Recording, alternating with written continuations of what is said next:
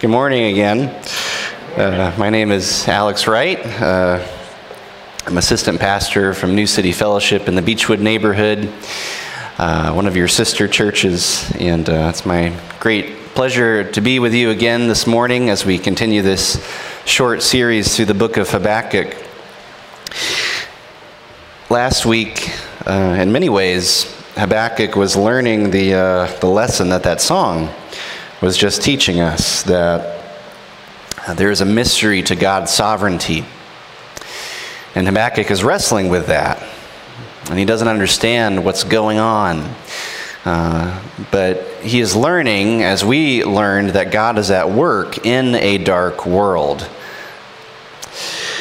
And this morning, as we continue reading through chapter 1 and going into chapter 2, uh, Habakkuk continues to wrestle uh, with what God is doing through this evil nation, the nation of Babylon. And also, God begins to, to answer Habakkuk and to show what's, what's really going on, even behind the scenes. So let's read this morning's passage. And if you're able, I invite you to stand for the reading of God's Word. We're beginning in Habakkuk chapter 1, verse 12. Habakkuk says this Are you not from everlasting, O Lord my God, my Holy One? We shall not die. O Lord, you have ordained them, that is Babylon, as a judgment, and you, a rock, have established them for reproof.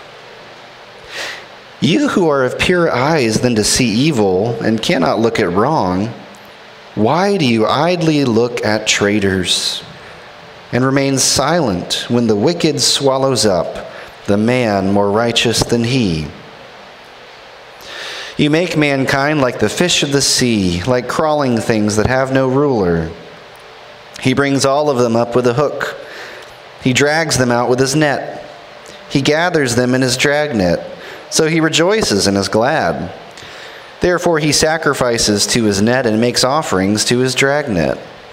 For by them he lives in luxury, and his food is rich. Is he then to keep on emptying his net and mercilessly killing nations forever? I will take my stand at my watchpost and station myself on the tower, and look out to see what he will say to me and what I will answer concerning my complaint. And the Lord answered me Write the vision, make it plain on tablets, so he may run who reads it. For still the vision awaits its appointed time. It hastens to the end, it will not lie. If it seems slow, wait for it. It will surely come, it will not delay. Behold, his soul is puffed up, it is not upright within him, but the righteous shall live by his faith. Moreover, wine is a traitor, an arrogant man who is never at rest. His greed is as wide as Sheol. Like death, he never has enough. He gathers for himself all nations and collects as his own all peoples. Amen. This is God's word. You may be seated. Let's pray.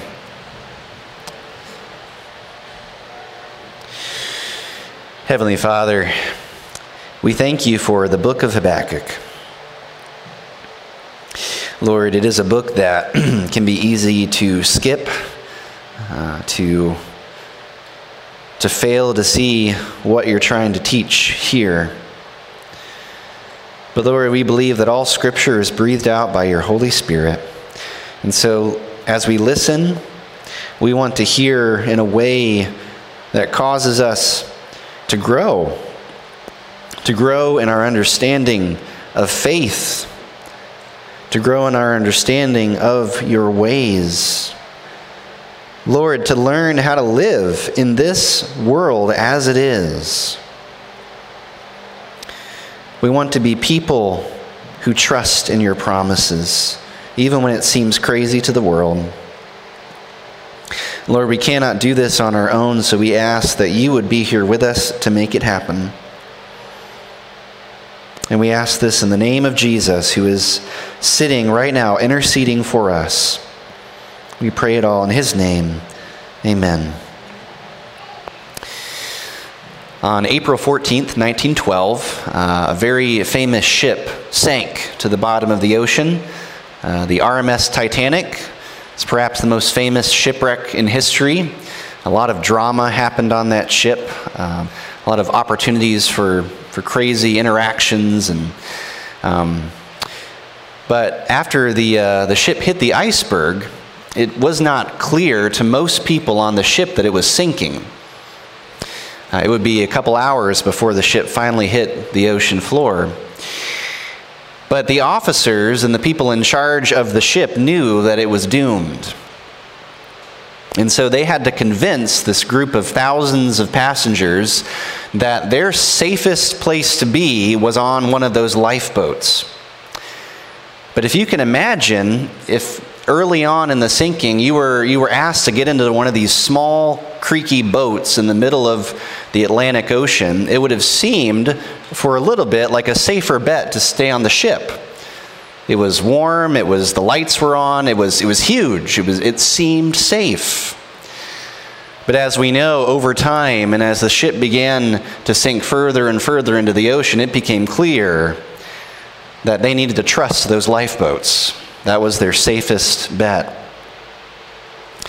And as we're going to see this morning, God is asking each and every one of us to trust in his certain promises. Even when it seems like the way the world operates and the, even the success of the world seems like a safer bet, a safer place to put your hope and trust. So, this morning, the, uh, the idea I want you to take with you again to Monday morning, tomorrow morning, is this trust in God's certain promises. Trust in God's certain promises. There are three occasions that we see in this text when we need to trust in God's certain promises. First of all, when it seems like evil is winning. When it seems like evil is winning. Second of all, trust in God's certain promises when those promises seem to take forever. When they seem to take forever. And lastly, trust in God's certain promises when self salvation seems like a safer bet. When self salvation seems like a safer bet. So, first of all, trust in God's certain promises when it seems like evil is winning. First of all, Habakkuk in this passage acknowledges something that had already been revealed to the prophet Jeremiah. He says in verse 12 that, O Lord, you have ordained them, that is Babylon, as a judgment, and you, O rock, have established them for reproof. And what he's saying there, and what had already been revealed earlier, is that God is using this evil nation of Babylon to judge his own people for their sins and for breaking the covenant that God had with them. And so Habakkuk acknowledges this. Uh, he's saying, Lord, I, I recognize that you have ordained Babylon to be a judgment for our nation. But then he goes on and almost to say, yeah, but there's, there's still a struggle here. He says, You who are of pure eyes than to see evil, why do you idly look at traitors? And why do you remain silent when the wicked swallows up the righteous? And so, what Habakkuk is wrestling with is first of all, God, how can you use such an evil nation to punish us? And second of all, is Babylon somehow going to get away from, from your punishment, God, just because they're an instrument in your hands? And so Habakkuk is continuing to wrestle with this. Uh, is God going to be faithful to his promise to preserve Israel? To Habakkuk, it seems like Babylon, this evil empire, is winning. It's successful in its military conquests. We read from this text that they are enjoying luxurious food, they live in luxury. They can afford a steak dinner every night, whatever fancy food you can think of. And Babylon is so powerful that they're treating these other nations almost like collector's items, kind of like baseball cards. They are objectifying the nations and the people they are conquering. And Habakkuk is recognizing that the, the relative righteousness of Judah, just the fact that Judah has the Torah, has the law of God, is not enough, it seems, to keep them from being attacked by Babylon. If Habakkuk thought that somehow the Torah was a body armor against the, uh, the physical attacks of Babylon, he's realizing that is not the case. Babylon is compared to a fisherman who is, who is gathering all these sorts of fish, uh, and by that he means other nations, into his net. Uh, you know, it almost makes us think of what Jesus calls the disciples in the Gospels that you will be fishers of men. Uh, but instead of Babylon being a, a, fisherman who's trying to save people, uh, they are catching fish in order to consume them. To Habakkuk, it seemed like evil was winning. In our world, it often seems like evil is winning. We don't have to go back very far in our, in our memory to, to think about how it seems evil is winning. Pretty much every week, there's another shooting where people of every age and ethnicity are being murdered. Think of the, uh, the cultural divisions in our nation, the families that are being divided by different views, political views. We think of the, the international instability that we see because of Russia and not only the violence that they're wreaking on Ukraine, but also food shortages. In so many ways, we don't have to look far for it to seem like evil is winning. And then, even more so, when we turn and look inside our own hearts, not only looking out at the rest of the world, but when we look inside, we can be tempted, even as believers, to wonder is evil winning? Maybe there's a certain struggle or sin that you keep coming back to over and over again, and maybe you've pleaded with God, God, please, please take this away but you're still struggling with it. And you're wondering is, is evil going to win, even in my own heart? Well, if that's you, you're not alone. You're, you're in good company. We just can look through the scriptures and see that all the great saints of, of the scriptures and of history have usually had at least one or two sin struggles that they keep wrestling with. We see Peter's fear of man that keeps coming up over and over. Paul's thorn in the flesh, which some people believe was maybe a sin struggle that Paul had. Or we think of Martin Luther's constant wrestlings with the devil, or Charles Spurgeon's depression. You're not alone if you're wondering is evil going to win in my own heart? When it seems that way, when it seems like evil is winning, trust in God's certain promises. And as we're going to go on, I, I want to draw attention to that word seems, right? Because there, there are two ways of looking at the world. There's looking at the world through the lens of all the evil and the sin that we see wreaking havoc in our own lives and in the world. But there's also looking at the world through the promises, the trust that God is asking of his people in this text. So, what does this practically mean when evil seems to be winning? What, what do you do? Well, we talked about this last week in more depth, but we see here how Habakkuk continues to wrestle with what's going on in this world and trying to, to put that together with what he knows of God's character. He says in verse 12, Lord, you're, you're from everlasting. Your justice is the only justice that matters. He says, We, we shall not die.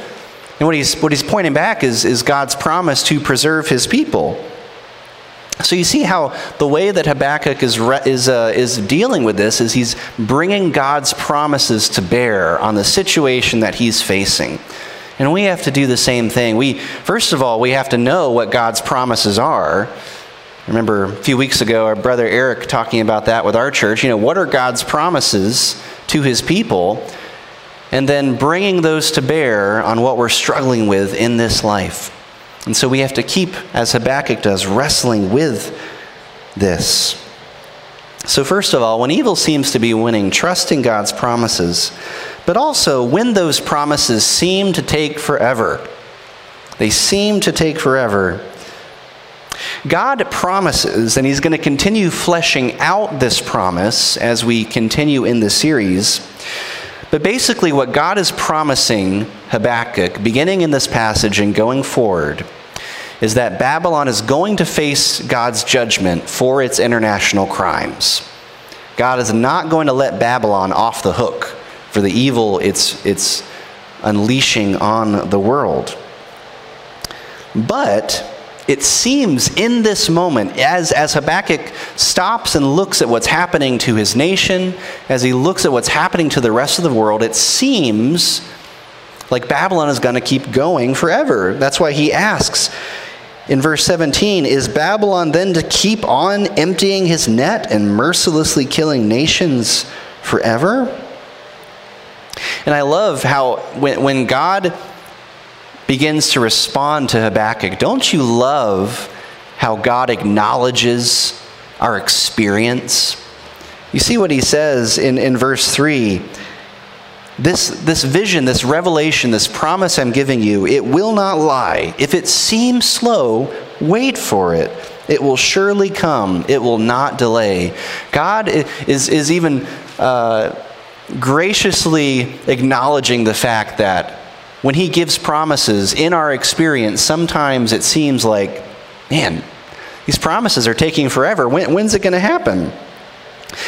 But the problem, and the problem, first of all, isn't the fact that, that God hasn't made it clear. He says, write it plain, make it plain on tablets. Uh, so it is, it is clear to, to us.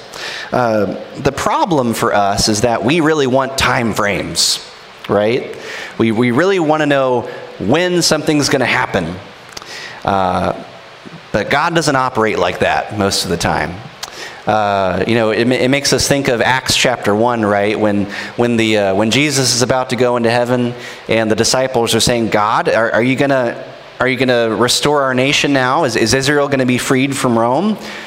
And Jesus says, it's, you know, it's, it's not for you to know when I'm going to do what I'm going to do but you will receive power uh, from on high, and you will be my witnesses. See, you see, God doesn't tell us when things are going to happen. What He does is tell us how to live while waiting on His promises. And of course, He says in verse 4 the way to live is by faith, or another way of saying that is by trusting, by trusting in what I'm saying to you.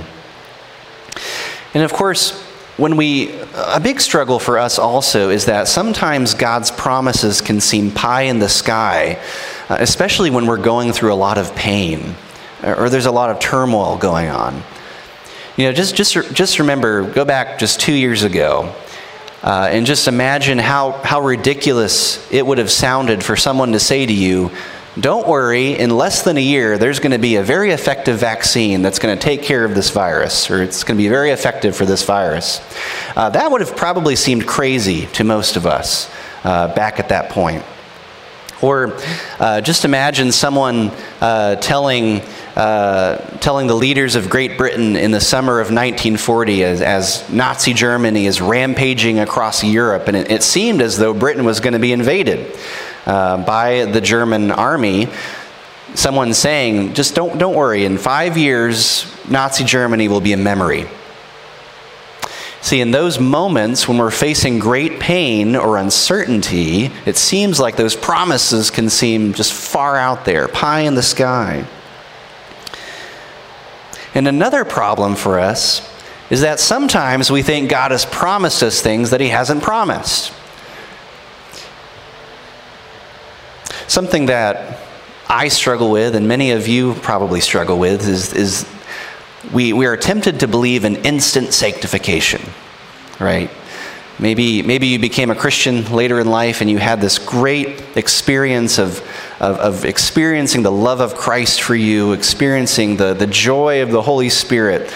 And it could, it, it, maybe it felt like in that moment, you know, everything's going to be perfect. I'm going to be great. I'm totally a different person. Uh, and you are. But God has not promised instant sanctification. It's hard because we live in an instant culture. Uh, we, are, we are trained to expect instant results.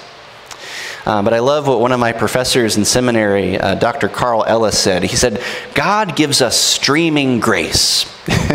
and what he meant by that was, you know, uh, if you're watching something on Netflix or Amazon Prime, you know, it, it doesn't load the whole movie at once. Uh, if you're streaming uh, from one of these services, it just gives you enough for the next minute of the movie. And so, in the same way, God gives, gives us streaming grace for the next step and the next step. And that is how sanctification works. Uh, but we struggle, we wonder, we, we, we forget that God has not promised to make us perfect instantly. So, what do we do when it seems like God's promises are taking forever? We trust in God's certain promises. Let, let me share with you what this might mean for you on a day to day basis. There, there's another passage, actually, in the book of Hebrews and the author of the book of Hebrews is writing to a group of Christians who, in many ways, are experiencing the same things that Habakkuk and Judah are experiencing. They are wondering. Uh, as they look at persecu- as they experience persecution from Jews, um, whether Jesus was the real deal, whether uh, maybe uh, instead of uh, keeping their faith in Christ, they should start adding things like temple worship uh, or circumcision, things that you know would, would make them look better in the eyes of the Jews. And this is what the author of Hebrews says in Hebrews chapter 3. He says, Take care, brothers, lest there be in any of you an evil, unbelieving heart, leading you to fall away from the living God. But exhort one another every day, as long as it is called today, that none of you may be hardened by the deceitfulness of sin. For we have come to share in Christ, if indeed we hold our original confidence firm to the end. So let me ask you this question Do you have people in your life who, first of all, can grieve with you when you're going through something? But also lovingly exhort you to remember the confidence you have in the Lord Jesus. These friends can be so hard to find, but they are so essential. We need people who can even listen to the dark secrets of our hearts that we wouldn't tell anyone else, and who loves you in that moment and also, when, when you are honestly sharing your struggles, whether it's uh, a particular sin, they can say, Remember that God has you. Remember His promise to make you more and more like Him. He's, he's going to take care of you. Brothers and sisters, we need people like that. We need to be people like that who, who know how to lovingly exhort one another to remember the confidence that we have, to remember the certainty of God's promises, to, to, to even know us long enough to say, I've known you for several years and I have seen how God has changed you. And I want you to take courage and to keep going, to remember that confidence. If you don't have one of those people, I, I would ask you, first of all, to pray for them but, but to keep an eye out if there, are, if there are people even here in this very room who you can connect with and perhaps form a relationship like that. We need to, to long for and pray for that. So trust in God's certain promises, first of all, when evil seems like it's winning. Trust in God's certain promises when lost my place. Trust in God's certain promises when those promises seem to take forever. And last of all, trust in God's certain promises when self salvation seems like a safer bet. When self salvation seems like a safer bet. if you look at Babylon's actions just in this whole book and throughout history, Babylon had a lot of confidence in its ability to save itself. It had a lot of confidence in its ability to save itself. And it, it looked like it could make a good argument for it. It had the best food, it had the best armies, it had immense power. I mean, if, if you were Judah, you would have looked at Babylon with intense fear and, and hatred, but also probably with a little envy, right? Babylon is winning. Maybe we need to be more like Babylon. Or, or maybe we need to make friends with someone like Babylon. And if, if you look at other parts of the scriptures, you know this was a constant struggle for Israel. It was, it was constantly tempted to try to be like other nations or to make allies with nations that God had never, God, when God didn't permit that. Nations like Egypt. Because to Habakkuk and to Judah, it would have seemed as though Babylon had it made.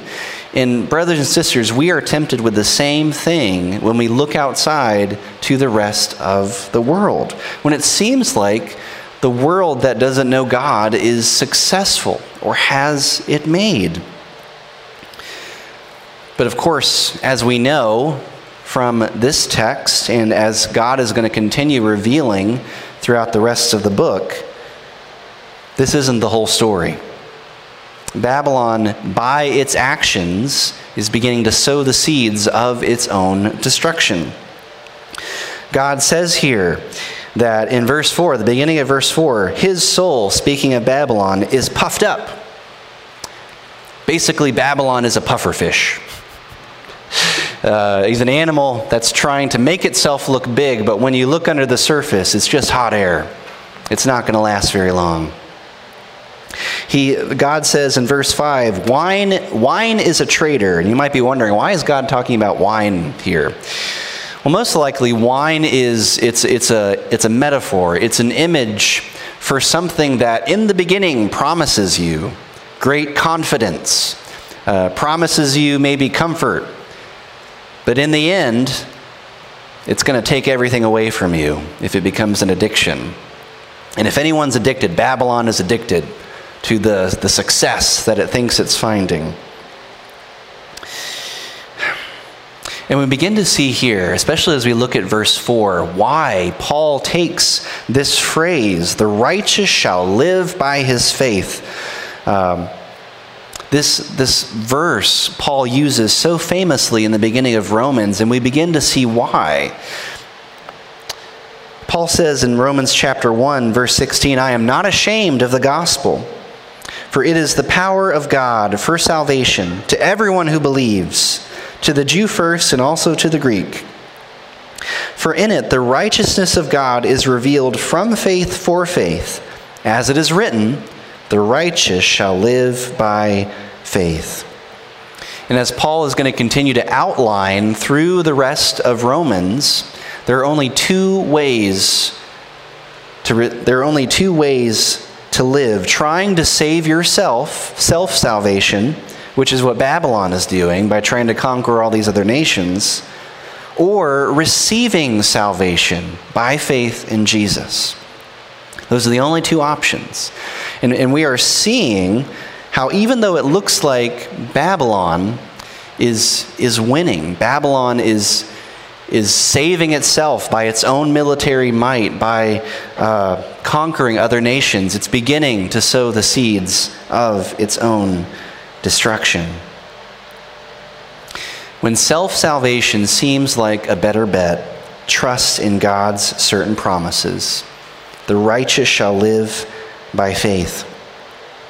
And so, brothers and sisters, this, this means asking yourself, even if you are a believer in Jesus this morning, what are the ways that you are tempted to go back to trying to save yourself? What are the ways that you are tempted to try to save yourself? And there could be a variety of answers. Could be through your work, could be through, and by the way, these are all good things, and this is why idolatry is so uh, sneaky sometimes, because very good things can become false gods. Could be through your work, could be through your children, could be through being thought of a certain way, maybe checking off the right Christian boxes, you know, having the right Bible, having the right theology books. Just as a side note, I mean, in seminary, uh, it was such a temptation to, to idolize having the right books. You know, it's, it was one of those things where, like, as long as my bookshelf was full or, you know, it looked like I was going to read those books, like, then I was set. Um, but even this week, as I was reflecting on this passage, uh, I can see how my own schedule can become a false God. Uh, busyness, appearing, just the appearance of busyness can be an idol for me. Uh, and uh, it is never enough. Uh, you know, it's, it's having a busy schedule for me can seem like uh, it's, it's offering the promise of feeling important, uh, feeling special, um, doing a great job. But in the end, it always wants more. It's a, it's a, it's a traitor. So ask yourself that question where, where am I tempted uh, to, you know, as Paul says in Galatians, what, what is begun by the Spirit? Are you trying uh, to, to finish through works of the law or, or trying to save yourself? Whatever it could be, ask yourself that question. And lastly, we can learn from Habakkuk's example here at the beginning of chapter 2. He says, I will take my stand at my watchpost and look out to see what God will say to me. And as we're, as we're going to continue seeing in Habakkuk, there's a, there's a theme of waiting for the Lord, of expectantly waiting for God to show up. And this is something that, we, that is so hard to do. Um, because there are so many temptations to, to try to fix try to fix the situation ourselves. But God calls us to wait upon Him, to trust that He's going to come through. The only way that we're going to get through this world uh, and see uh, the kingdom of God is by faith, by living by faith, and not seeking to imitate Babylon and, and, and trying to puff ourselves up into it's, it's self salvation. It's not going to last. And of course, we see God's promise to save fulfilled in the person and work of Jesus. All of God's promises find their yes and amen in Him. And so we, we even have more confidence than Habakkuk uh, did to look back at the cross and see how, even through this evil, horrible act, the, the murder of God's only Son, He has fulfilled His promise to save us. And He's going to remain faithful to that promise for us to the end. Let's pray. Father God, I, I thank you again for this word this morning. Lord, thank you that you are the one who makes your word effective in our hearts pray, Lord, that if there is anything that needs to be forgotten this morning, uh, you would help my brothers and sisters to forget it. And whatever is, is of you, is of your word, and is of Christ would stick.